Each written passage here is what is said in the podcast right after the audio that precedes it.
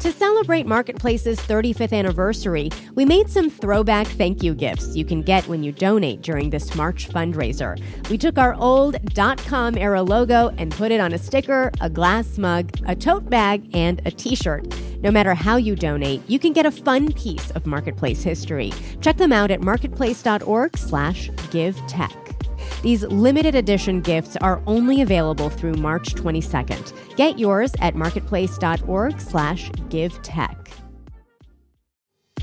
To celebrate Marketplace's 35th anniversary, we made some throwback thank you gifts you can get when you donate during this March fundraiser. We took our old .com era logo and put it on a sticker, a glass mug, a tote bag, and a t-shirt. No matter how you donate, you can get a fun piece of Marketplace history. Check them out at marketplace.org/givetech. These limited edition gifts are only available through March 22nd. Get yours at marketplace.org/givetech.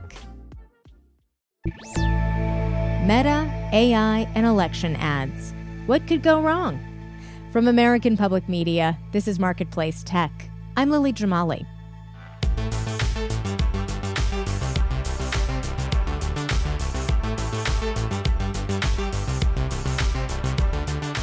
It is Friday, which means it's time for our week in review, Marketplace Tech Bytes. On the show today, Facebook and Instagram will start labeling political ads that use images generated by AI. Parent Meta announcing this Wednesday on the heels of Election Day and with the 2024 campaign well underway. But no, it's hardly an AI crackdown. Plus, YouTube goes into stealth mode to take on ad blockers, and a spate of uninstalls ensues.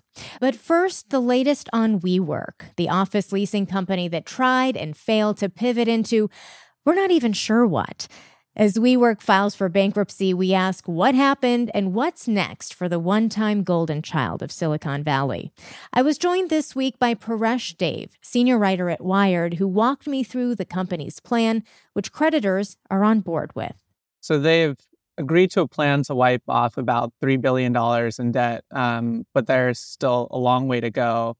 Uh, they also have SoftBank, their biggest investor, uh, their biggest shareholder uh, who's still willing to help WeWork move forward in some form or fashion. It, it's tough out there because it is so tough out there for office space uh, landlords because no one's really going back into the office. So there's a lot of competition in the market. Landlords are willing to be more flexible uh, than they have in the past.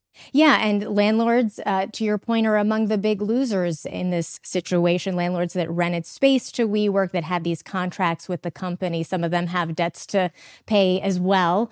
Um, talk about some of the structural problems that WeWork had as a company. You know, as you say, it's easy to think people are working from home because of the pandemic. Commercial real estate is just not a great business to be in right now. But this is a company that had really big issues. And we were learning about those issues well before the pandemic back in 2019 when the company first tried to IPO.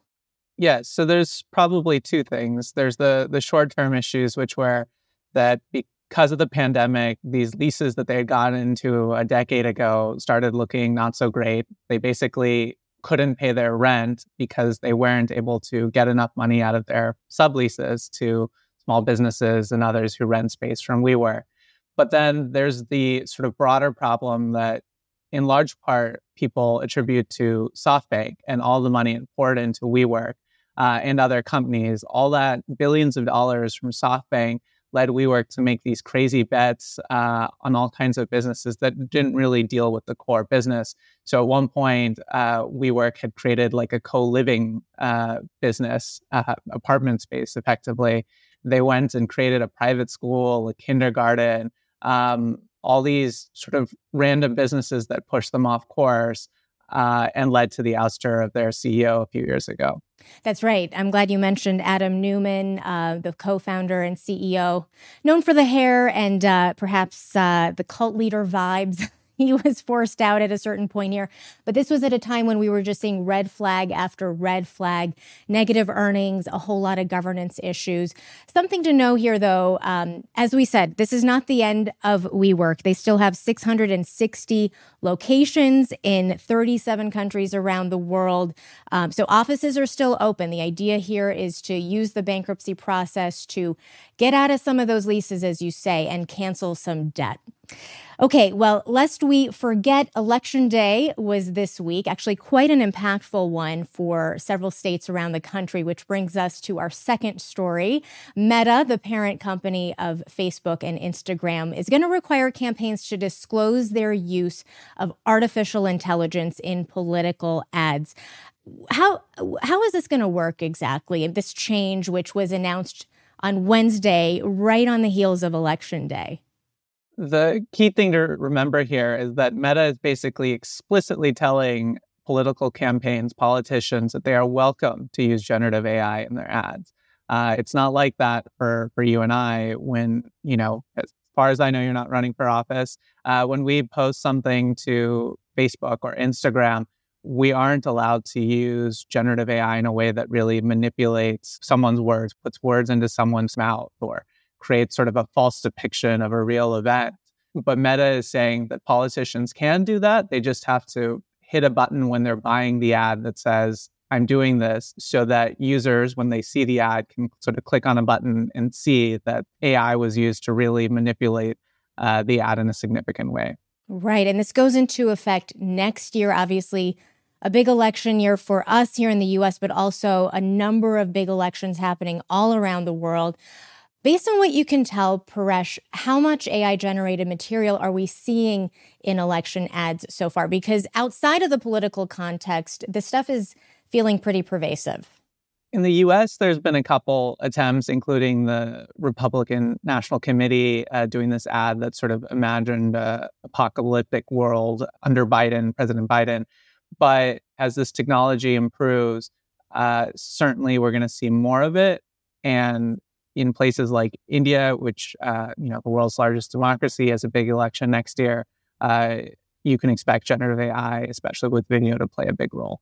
And what are other tech companies doing on this front? Meta not alone in trying to tackle this. They probably have the most to prove, given how their platforms were used to spread misinformation in the 2016 election. They got so much criticism for that. But other companies are making changes on this front as well, it sounds like. Yeah, so Meta's policy basically puts them in line with with Google's, which also requires sort of campaigns to make these disclosures. Microsoft is doing this thing where it's trying to help politicians authenticate real images and videos that they put out. Um, so that's in the same way you can click on a button and sort of see the the provenance of the the image or video, um, which will you know help politicians push back when someone says, "Oh, that must be fake." And other companies are, are also looking at, at generative AI policies uh, because of this sort of big run of elections next year. We'll be right back with more of Marketplace Tech Bytes Week in Review with Paresh Dave, senior writer at Wired. You're listening to Marketplace Tech. I'm Lily Jamali. We're back with Paresh Dave from Wired. On to our third and final story uh, YouTube cracking down on ad blockers. This is one that you've been all over uh, the reporting on. Uh, tell us first off, what is YouTube slash Google? What are they up to here?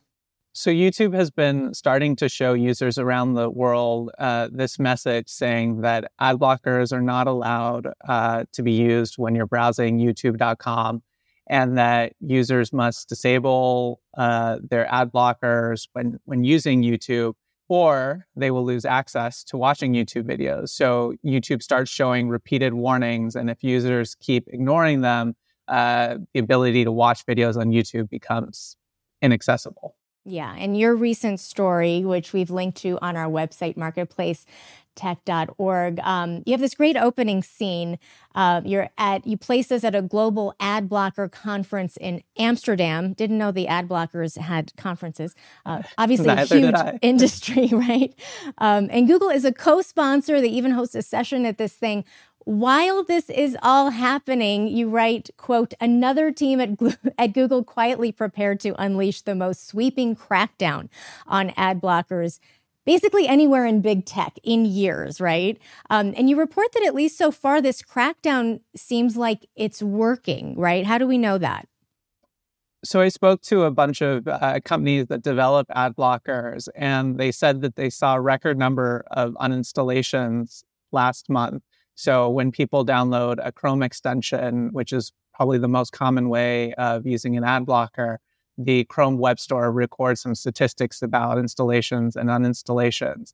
And these uh, folks saw the largest number of uninstallations that they had seen in months and, and, probably ever, millions. The thing to note is that they also saw a record number of installations because people were looking around for any ad blocker, any solution uh, that could allow them to continue watching YouTube without ads. That was Paresh Dave, senior writer at Wired. You can find the full video of this episode of Marketplace Tech Bytes Week in Review on our YouTube channel, Marketplace APM. And subscribe if you haven't already to watch us every Friday. Our senior producer, Daisy Palacios, and Rosie Hughes produced this episode. Daniel Shin and Jesus Alvarado also produce our show. Gary O'Keefe is our engineer. Kelly Silvera is our executive producer. I'm Lily Jamali, and that's Marketplace Tech.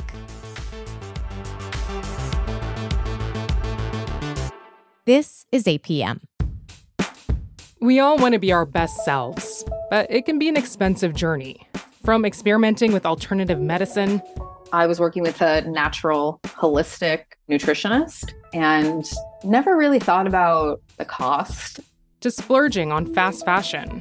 I was spending like all my tips. I was definitely spending like $200 a week. I'm Rima Khrais, host of Marketplace's This Is Uncomfortable. This season, we explore the cost of self care and the real motivations behind our spending choices. Listen to This Is Uncomfortable wherever you get your podcasts.